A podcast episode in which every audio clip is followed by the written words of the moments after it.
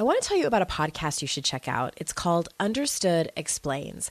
This season of the show is hosted by teacher and special education expert Juliana Urtubey, and it's all about how to navigate individual education plans, also known as I E Ps. The latest season of Understood Explains covers topics like how to tell if your child needs an I E P, and it busts common myths about special education. As a parent myself of a child who's had an I E P since kindergarten and he's now a tenth grader, I know how confusing, overwhelming, frustrating, sometimes daunting the whole process can be. I checked out an episode of Understood Explains called The Difference Between I E Ps and five oh four Plans.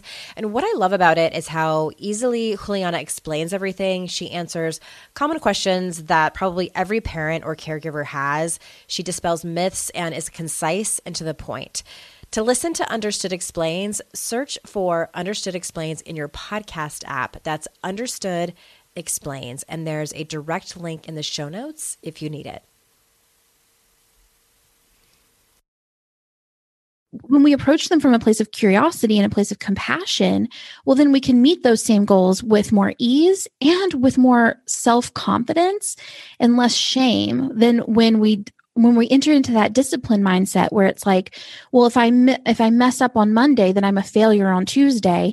Whereas we're these like living, breathing, dynamic beings who have passions and flaws and beautiful intricacies that deserve to be heard and listened to and valued.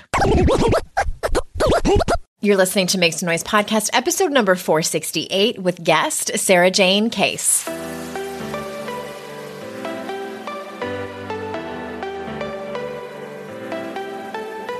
Welcome to Make Some Noise Podcast, your guide for strategies, tools, and insight to empower yourself. I'm your host, Andrea Owen, global speaker, entrepreneur, life coach since two thousand seven, and author of three books that have been translated into eighteen languages and are available in twenty-two countries. Each week, I'll bring you a guest or a lesson that will help you maximize unshakable confidence, master resilience, and make some noise in your life. You ready? Let's go. Hey everyone, welcome to another episode of the podcast. I'm so glad that you're here. I will not sing for you. Sometimes I am in such a good mood, I feel like it, and I've spent the entire morning singing to my dog, but I won't do that for you. I, I won't. But I will tell you that registration closes on August nineteenth, twenty twenty-two, in case you're listening to this way into the future, for my Daring Way retreat. And we have a couple spots open, and I want to make it quick. And I was thinking before I started recording, Who who is this for? I need to tell them if they're on the fence. If you hear yourself in any of these, then I want you to head on over to the, the info page. It's andreaowen.com slash retreat. Okay, who is this Daring Way retreat for that I'm hosting in Asheville, North Carolina in September? It's for anyone who struggles with what to do with all of this information that you hear on the podcast. I mean, we're not going to go over all of the information that you've heard on four hundred and something episodes. But we are going to go over a little bit of it, okay? It's for anyone who loves Brené Brown's work and you like her as a person, and and that you also like me. You don't have to love me. You can if you want, but just that you like me. I figured you do if you listen to this podcast. All right, number three, it's for anyone who would like a process of how to implement work that they learn, you know, at retreats and things like that. When you go home, it's a it's a process that I'm going to teach you. Number four, for anyone who struggles to open up and be vulnerable, I'm not going to force you into it, but it's sort of like baby steps in a place that I have curated with a bunch of other amazing women with you, okay? And then the last, number five, the Daring Way retreat is for anyone who needs a freaking break from their life. Honestly, who doesn't? You don't have to cook when you're there. I'm having it catered. And even if you have dietary restrictions, come on over. We got you covered. You don't have to make your bed if you don't want to. You don't have to get anybody a snack except yourself. You don't have to answer anybody's major inquiries via email from your boss or your coworkers. You don't have to do any of that. It's a nice little break. Beautiful scenery, beautiful house, amazing food, amazing people, amazing work. AndreaOwen.com slash retreat. Registration closes soon, y'all. Okay, I have an amazing podcast episode per usual for you today. I was on Sarajane's podcast and I liked her so much. I said, you need to come and meet my people. You need to come and tell them about your work. So that's what we're doing. It is, we're still in the spirituality slash creativity. And I just wanted to give you a mishmash of all these different topics as they pertain to spirituality and creativity. So let me tell you a little bit about her. Sarajane Case is an author, podcaster, and speaker based out of, coincidentally, Asheville, North Carolina. She works with the Enneagram to help people find a creative balance between self-care and productivity so they feel great about how they spend their time. So without further ado, here is Sarajane. Sarajane, thank you so much for being here. Yes, thank you so much for having me. I'm excited. I'm always excited to talk about the Enneagram, but and we're going to talk about other topics as well. But before we actually jump into any of those questions, I, I've had a couple of guests on before that have talked about it. I haven't had anyone come on and just kind of give a brief overview of all nine types. So for people who have never taken the test before, or maybe took it a long time ago and forgot what type they are, can you kind of kind of walk us through just like a general, here's a description of the nine types? Mm-hmm. Yeah. So I like to think of the types as who we thought we had to be our whole lives. So it's kind of like this character we thought we had to play. Oh. And so I will kind of give you the brief, like this is what you think you have to be based off of the number. So for type ones, they believe they have to be morally perfect. Type twos believe they have to be lovable or likable. Type threes believe they have to be successful. Type fours believe they have to find their significance. Type fives believe they have to be informed. Type sixes believe they have to be loyal and skeptical and careful and stable and safe. And type sevens believe they have to be satisfied. Type eights believe they have to be strong, um, that only the strong survive. And type nines believe they have to be easy to get along with. Oh my gosh. I've never heard it explained that way. Yeah. I mean, I think it, it helps me a lot with my Enneagram work to consider that, oh, I thought I had to be this. Like mm-hmm. I thought my whole life I had to be this. And so that doesn't mean that it's not sometimes a good thing. Yeah. But I don't have to be it all the time. I can be other things. And and so, well, it's funny. My husband has never taken the test and mm-hmm. I just, he just, you know, nothing against it. He just, I keep forgetting to like have him sit down because it's, you know, it's like totally. seventy-two questions or something. It's not just like a ten, a ten question quiz on BuzzFeed or something. But no, you said the six was the one who needs to be, what was it? Like safe, secure, prepared. Yeah. They're the ones I gave like all the words to: loyal, but skeptical, and safe and supported. That is Mister Jason Owen right there. Okay. So now I know what he is. And I'm, I know it's hard to, you know, and you can't identify exactly just based on that short description. And I'm sure there's people listening who saw parts of themselves in a handful of them. So when people get the results of the test, is it usually like one stands out and like hands down, that's you, or is it a combination? How do the point, how does the point system work? Yeah. So sometimes when you take the test, it's, it's pretty common to mistype on the test because it's like forty to fifty percent accurate generally, oftentimes because we're not always aware of our own motivations. And so um, when you get the test, I highly recommend maybe the top three answers that you get, you read the descriptions um, what, on whatever website you're taking your test on. And when you read the description, you're looking for a sensation of like, someone has followed me around my entire life. Mm-hmm. Like who is watching me and documenting what I've done? And I will tell you, if I had taken this advice, I would have known my type the day I took the test. Um, when I took the test, I got a type two. I read my husband's te- result, which was type seven. And I thought, who read my journals and wrote them down? And then continued to believe I was a type two and try and figure out, um, when I realized I wasn't a type two, it took me like two years to come back to type seven. So if you have that sensation of like, wow, this thing really seems to know me intimately, that's your type. Okay. Okay. Cause I, I remember, and I think I've mentioned this, we had someone else on the show, oh, oh, at least a year ago, I think.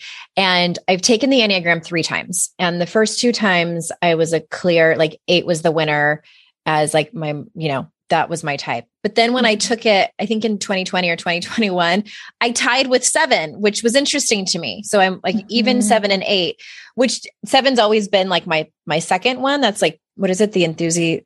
Yeah. The enthu- what is it? Enthusiast. Enthusiast. Thank you. I was going to say the enthusiasmist, and I'm like, that's not the right word.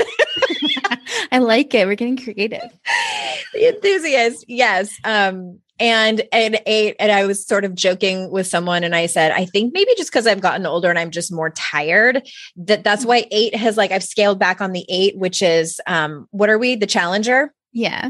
Yeah, I'm just a little tired. I'm like, I, I just like, want to have I'm more fun to, now. I just want to have a good time now. I just want to have a good time and not be so strong and challenging. Uh, and also, the what was really strong was um, the three. What is that? The the achiever. Yeah. And what's interesting about that is that those are all three the assertive types. They're all action oriented, future oriented. So I didn't know. No matter that. What type you know was your dominant, you're action oriented.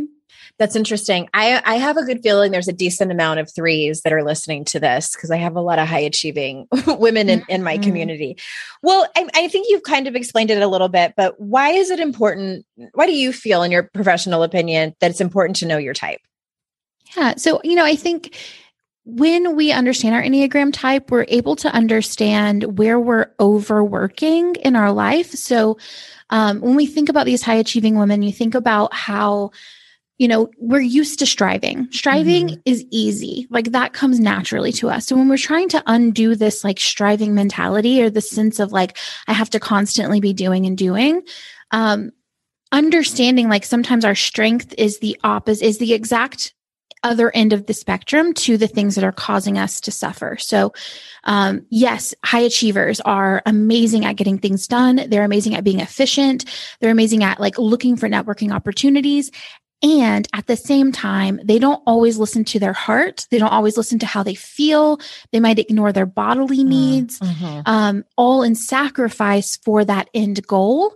But then when they get the goal, right, they might recognize at that moment, it doesn't feel the way I thought it would feel.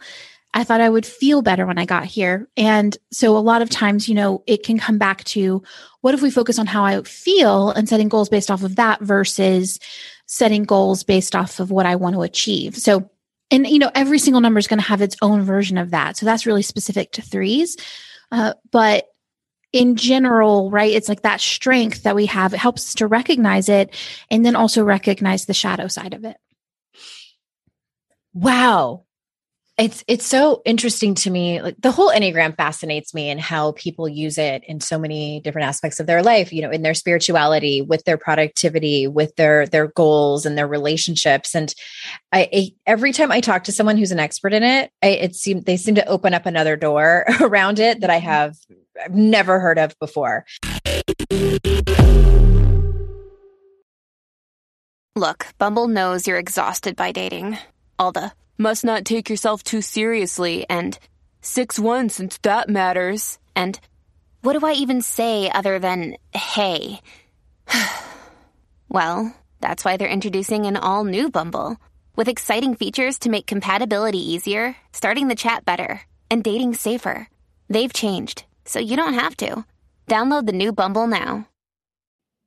Feel like you're the martyr in your family? You're not alone. Hey, this is Joanne. And Bree. And we're from the No Guilt Mom Podcast. Bree, we talk to a lot of moms. Yeah, we sure do. And if you're a mom who has a to-do list that is so massive that you get overwhelmed and you shut down, or if you fall into the habit of doing everything for everyone and don't know how to change it, we can help you become a no-guilt mom. We're going to take you from family martyr to family model. That's role model, so that you role model the behavior that you want to see out of your kids. You're going to go from being tired and overwhelmed to energized and guilt-free. Free. Every week, you'll get actionable strategies that you can implement right away from the experts that we interview and from us. We also have a whole lot of fun, so check out the No Guilt Mom Podcast everywhere you listen to your favorite shows.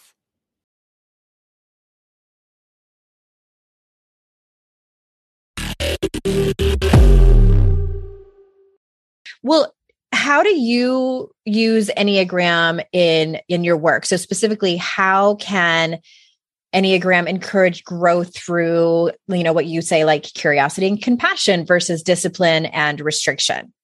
Yes. And so, it's like one of yeah, your favorite topics. It is. It is.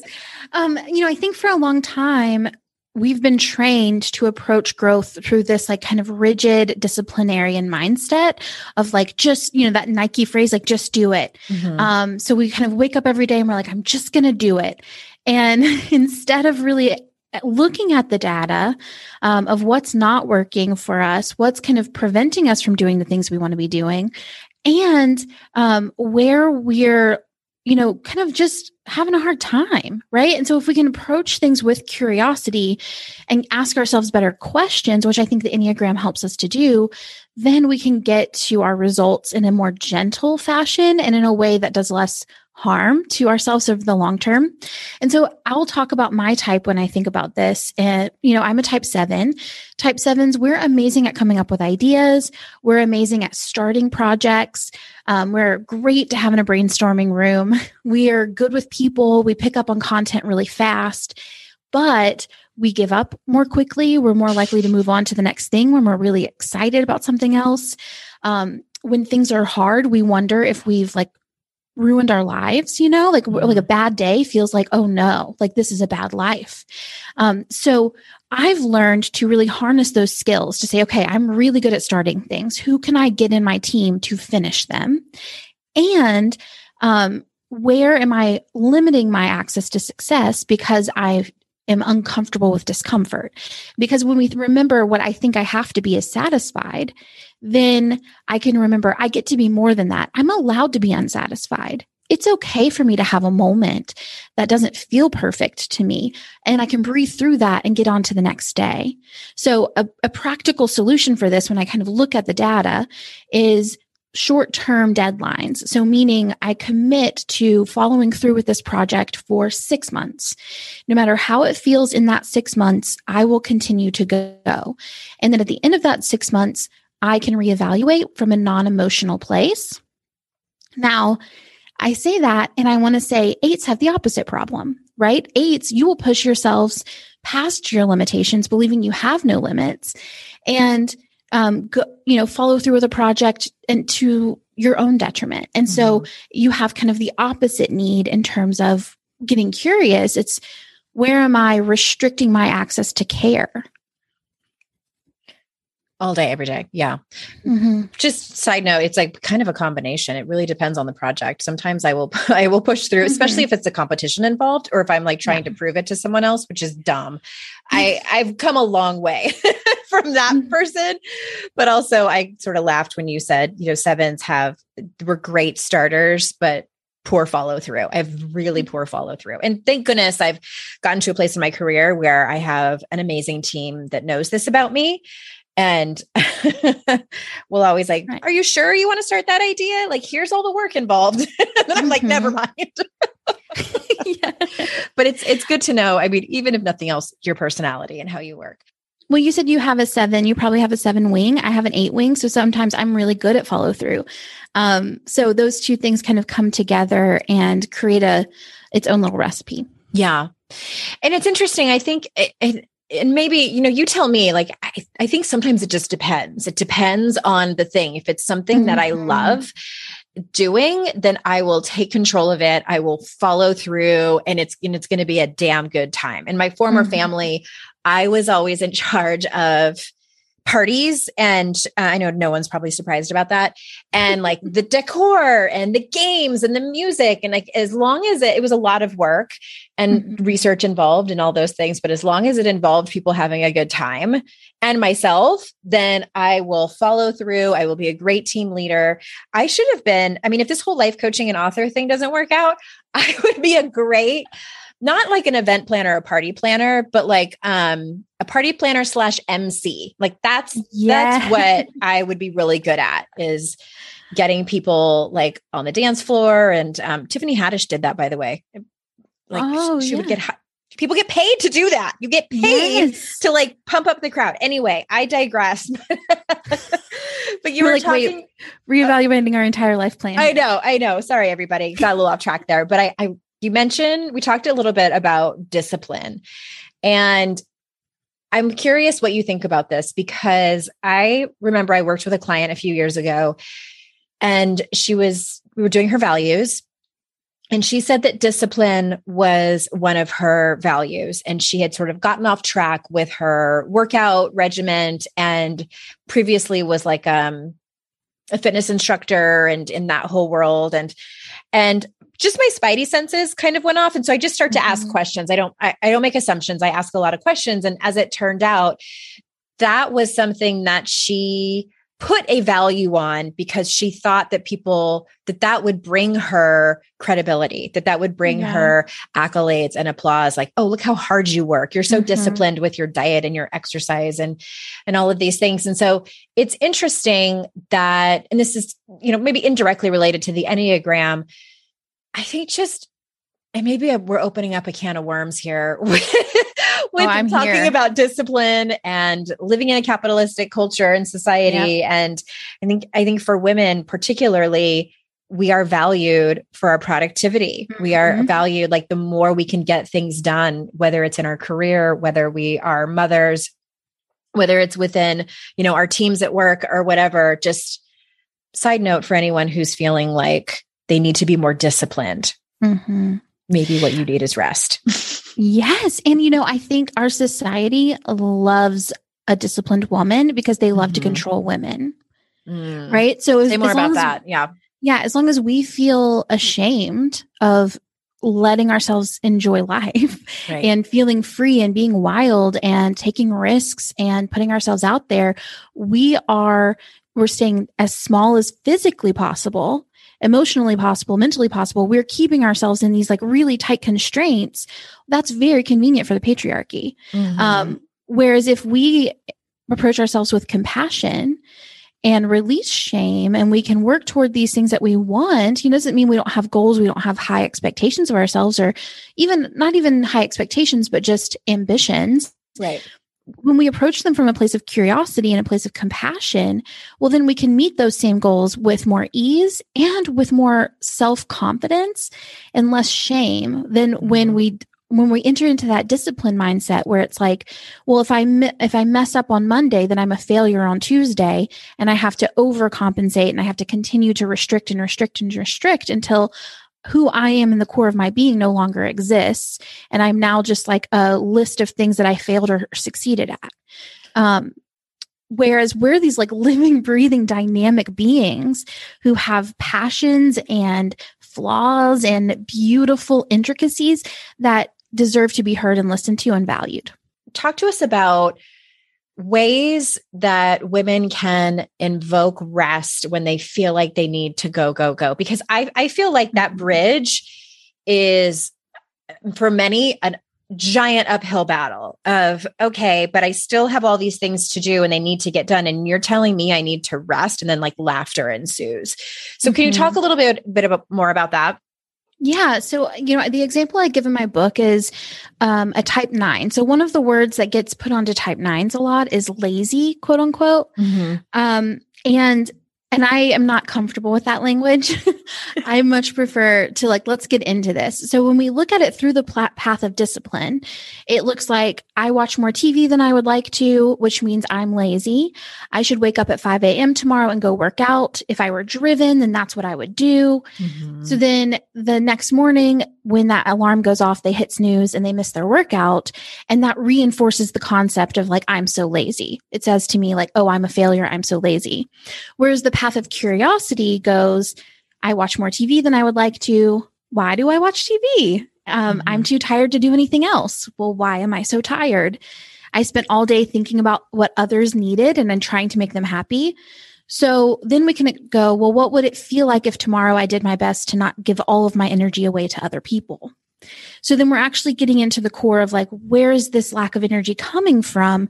Not I'm bad, I'm lazy. Right.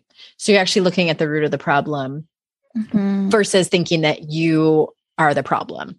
Yeah. Yeah. And trying to like control ourselves enough to make it go away. Mm-hmm.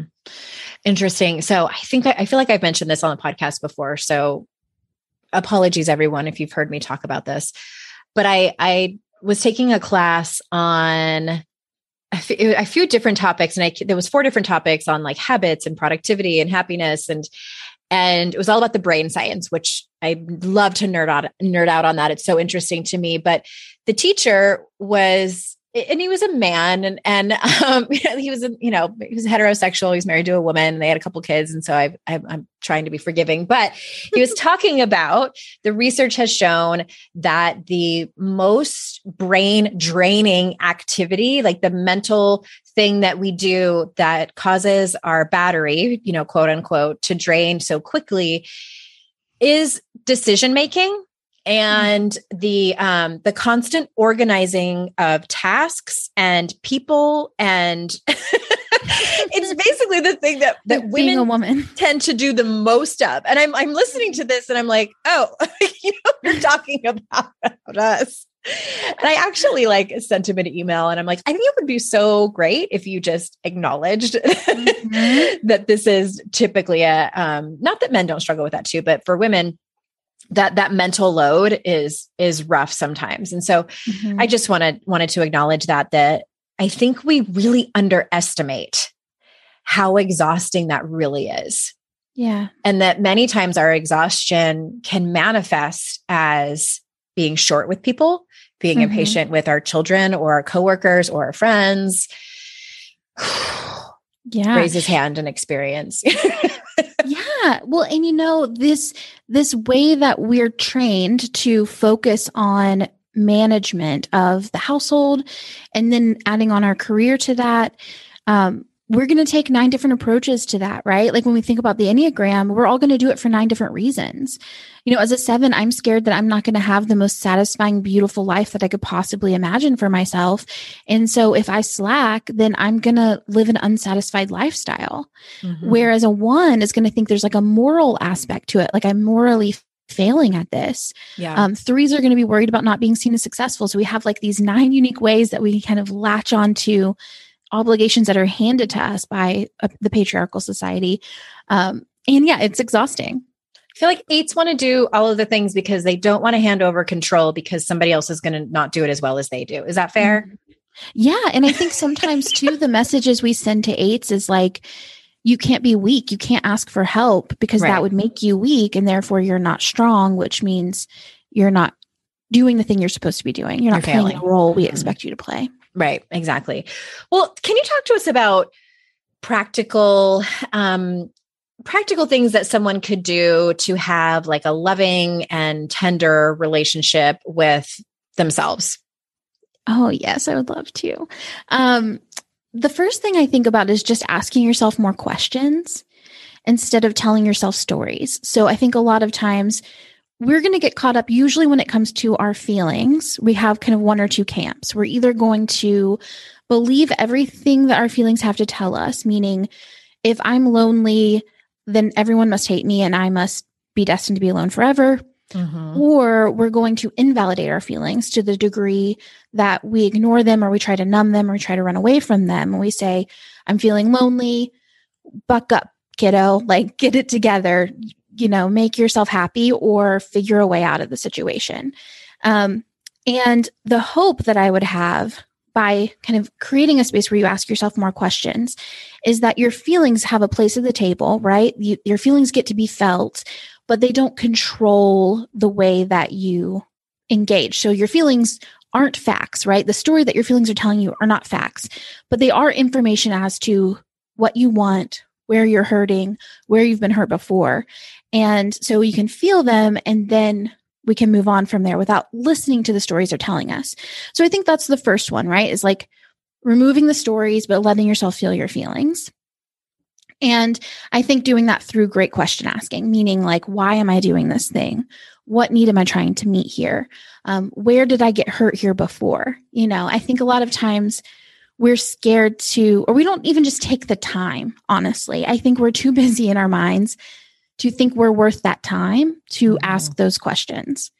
Um, and if you're at a place where you're like, I don't know how I'm going to take the time, then maybe it's time for you to hire a coach or a therapist to start that conversation with you so that you can continue that conversation with yourself.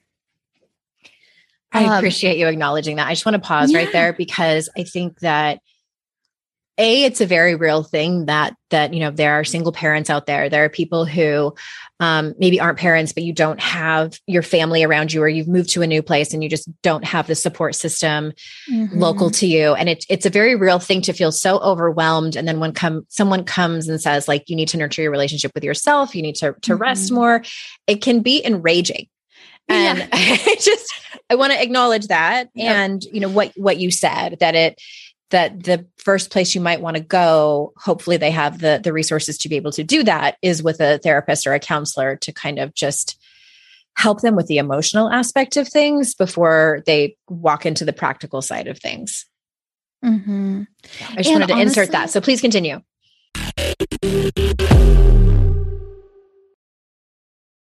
If you're a parent, I invite you to join us at the Mindful Mama podcast, where it's all about becoming a less irritable, more joyful parent.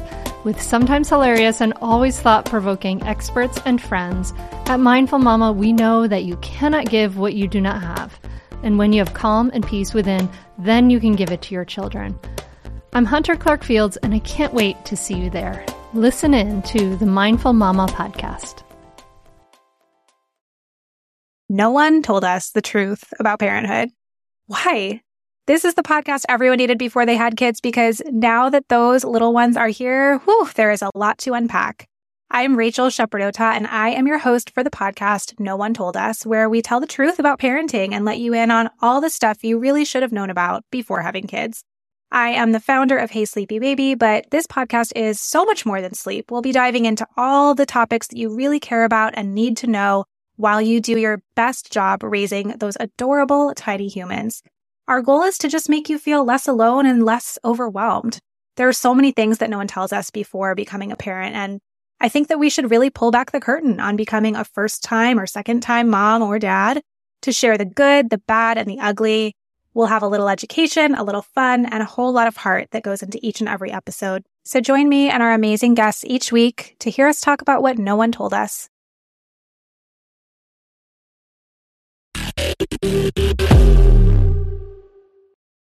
Yeah, no. And I honestly, even with this, in my book, I talk about the honest method. And I, I think that's a good place, like, to start here with honoring your strengths. Sometimes that's, for some people, going to be the hardest, and for others, mm-hmm. the easiest. But getting to a point where you generally appreciate what you bring to the table. So when we're looking at your Enneagram type, um, let's start with those strengths. Start with the part of the type that you're like, yes, I bring this to the table. I am a good person. I am a loving. I am high achieving. I am interesting and original. You know, I'm intelligent and informed. I'm loyal. I'm fun. I'm strong. I'm good to be around. Like, start there, build a safety, safe foundation before you even get into these, like, shadow sides, blind spots, um, your vices, things that aren't serving you. Let's appreciate yourself first so that there's a safe place. Because if you think about it in terms of, like, you're, this is a relationship, you are in relationship to yourself. So if I were in a relationship to another person and they were looking at me and, like, pointing out all my blind spots and being mm-hmm. like, hey, you need to work Yikes. on this. You need to fix this. You need to, you know, get it together, without ever saying, look at how much you're bringing to the table. I appreciate you so much. Thank you for being here. Well, that's going to feel bad. Mm-hmm. You know, it's kind of obviously not serving you. So yes, yeah, start with your strengths, and then let's get into, you know, where are things not working? Oh, I love that. I love that so much. Okay. I wanted to ask you about, um, about your book, and tell us the name of it. It's The Honest Enneagram. That's what I thought. And I, I was like, it's either The Honest Enneagram or The Honest Method. And I'm so sorry I don't have it written down. Like I oh, said, my okay. brain is not, my brain is not screwed on today. thanks for, thanks for being uh, flexible here. Well, you, in the book, you talk about a, a lot of different things, and you have all these, um, you know, these different methods and, and teachings. And one of them is, you encourage people to explore your contribution to relationships. So, you, you know, you just talked about exploring your contribution to, you know, just to the, to the world, your strengths, if you will. So how, how would somebody start with that, especially if they've had maybe a string of relationships that, that hasn't worked out? Cause I know from personal experience, I had two back-to-back horrible relationships that fell apart. And I walked out of the second one thinking, I am bad at relationships. I am hard to be attached to. I'm just so difficult. You know, all the complaints that my exes had about me have to be true, or else I would have been able to work this out. So where does, where does someone go from there to explore their contribution to relationships? Yeah. So, you know, I think really what I encourage people to do is to focus on themselves in relationship, because, um, the question I get the most often is, how do I get my type blank partner to blank? So how do I get my type one partner to have more fun with me? Um, you know, this question around like, how do I change the person that I'm in a relationship mm-hmm. with? And that's not, to me, that's not the goal, right? So like all of those partners who, who made you feel like you were too much, um, thank God you're not with those people, right? right? Like, wrong partners. Yeah. Right. Um, and I think that that's like ultimately the message is like that sensation that we want to change other people is just a fruitless conversation. Um, because our job to in the, with the people in our lives is to love them and to support them and to be a part of them. That doesn't mean we don't have boundaries. It doesn't mean we don't have expectations. Um, but we're going to get to those boundaries and those expectations through exploring our contribution. What am I bringing to the table? What can I truly control? Um, what, what are my unmet expectations that I'm not communicating? Because again, we have these nine ways of being, um, these very specific worldviews of what we think being a person is supposed to be. And I think that's, that's one of the beauties of the Enneagram, right? Is that we've been swimming in this water, right? Like I was mm-hmm. a seven my whole life, you know, and I thought, well, everybody just wants to be happy all the time. Everybody's seeking satisfaction constantly. So when someone was being pessimistic or someone was having a really hard time, I felt like they were wallowing. Like, well, why are you sitting in it? Like, you need to come on, get it together. Mm-hmm, mm-hmm. Um, when in reality, like, oh yeah, there's like a, a whole way of being. And actually I could stand to sit in it for a minute. And they're sitting over here offering me space to sit in it because they're able to wallow in it. Um, So it really opens us up to appreciating other people and really owning what am I bringing to the table, both good and, and not always helpful. Hmm. Okay. I love that. Well, and I want to ask just, I'm just curious about this. Uh, where did the Enneagram come from? Didn't someone just like dream it or something and came up with it? Or am I, am I mistaking that for a different personality test? No, I think someone, I think Claudio Naranjo says that he, um, I mean, that channeling's not the right word, but that he like free, it was like free writing essentially. Okay. And it came out through that. However, um, there are earlier teachers. So George Gurdjieff and um, Oscar Ichazo, both of those people came first. And um, Claudio Naranjo's kind of version of the Enneagram is kind of a morphing of their two earlier editions from, from decades ago. Okay. And where do you recommend people, if they haven't taken it already, like, do you have a link on your site or, or the test there, or do you recommend that they go to a specific website to take the, the real test? You know, I should have a test, but the truth is that I don't think tests are helpful um, because it's so easy to mistype. So I really just encourage you to read the type descriptions. Um, you can do that in my book, The Honest Enneagram, or you can do that on a website like the enneagram institute dot com. They have great descriptions. Um, and when you read it, you'll, you'll know. Mm-hmm. So t- talk to me again about wh- when people take the test that they often mistype. How does that happen? Like as they're answering the questions, what's happening? Well, because the test is based off of motivation and mm.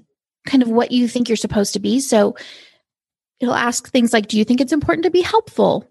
And almost every woman is going to be like, yes. Right? Um, Actually, I don't know. And, if I would answer that kind of neutral. I'm like, eh, sometimes, uh-huh. but not all the time. Yeah, right. And I think like there are some types that like, I think threes and eights specifically tend to be pretty clear. Like um, don't mistype as often just because you're such strong characters. But um Yeah, but it's pretty common to mistype just because you don't always know your motivation. And sometimes the questions are pretty vague and we're like, oh. yeah, I think a good person would say this. Um, we might answer on who we think we are supposed to be rather than who we are. Yeah. So That's what I talk about when I'm talking to people about values, is that it's not, because if you read this long list of values and attributes and virtues, and all of them seem important, like, oh, yeah. yes, I should be a courageous person, a generous person. I should value giving back and being of service. And, and like, quite personally, that's not one of mine. Like, mm-hmm. yeah. Like I, Same. I do a little bit, but it's not my top. It's not in my top three for sure. Mm-hmm. And it, it can be easy to feel like someone's going to judge me for, mm-hmm. for what my Enneagram type is or what my values are. And I, I could see how that would happen. And I've also, I've also thought about this in, in when it comes to any personality tests, is it doesn't take into consideration the nuance of things like childhood trauma and, mm-hmm. you know, any kind of like ability or disability or class, race, like all of, all of mm-hmm. these things I think can matter to how you see the world and how you react to the world and your behavior. And mm-hmm. I just think that human beings are incredibly complex. Yeah. And there's this fun thing called overlays in the Enneagram, where if you're raised in a strong culture, whether that's a religion or a race or, um, a, you know, the United States is a culture, maybe your family has a strong culture, that you're going to resemble those types. So I grew up Southern Baptist, a woman in a Southern Baptist church. So like I typed as a two because um, they're the know, pleasers, that's a pre- right? Yeah. That's mm-hmm. a pretty strong Christian overlay. Uh, but my dominant type is, is a sevens. Hmm, that's so fascinating. Okay. Well, tell everyone where we'll put, definitely put a link to your site and your socials and your book in the show notes, but where do you want people to go to learn more about you and to follow you online? Yeah. So I actually have a podcast. It goes five days a week. Every single You do. Day. And I've been on it. Yes. And Andrea's been on it. So you guys can come check it out. Um, it's Enneagram and Coffee on iTunes or anywhere you listen to podcasts. Um, that's like the most informational place that I would check out, or come hang out with me on Instagram. I'm Sarajane Case on Instagram now. Sarajane Case on Instagram. You have, you do podcasts five days a week. I do five days a week. I know. Oh my gosh. You are a type two. That's some, that's some like seven, seven behavior. Yeah. Yeah. Let's have fun. And I am going to please everyone by giving yes. you so many well, podcast episodes. Yeah. I, I love this conversation, and I love how it's slightly different when I talk to different Enneagram experts. And it's just, it's such a, it's such a fun thing, I think. And everyone, thank you so much for being here. I value your time so much. Sarajane, thank you for being here. Is there anything that we missed that you want to make sure that we cover before we say goodbye? Oh, thank you. Um, no, I feel great. Thank you, you so complete? much for having me. Yeah. Okay. Okay. I just wanted to make sure. And everyone listening, remember, it's our life's journey to make ourselves better humans and our life's responsibility to make the world a better place. Bye for now. Hey, everyone. Thanks again for listening to the show. And just a quick reminder that if your company needs a speaker or a trainer, I might be the right person for you. I speak and do keynotes on confidence and resilience for mixed audiences, as well as do trainings on the Daring Way, which is the methodology based on the research of Doctor Brené Brown. So if you think it might be a good fit, hit me up at support at andrea owen dot com, or head over to my speaking page, andreaowen.com slash speaking.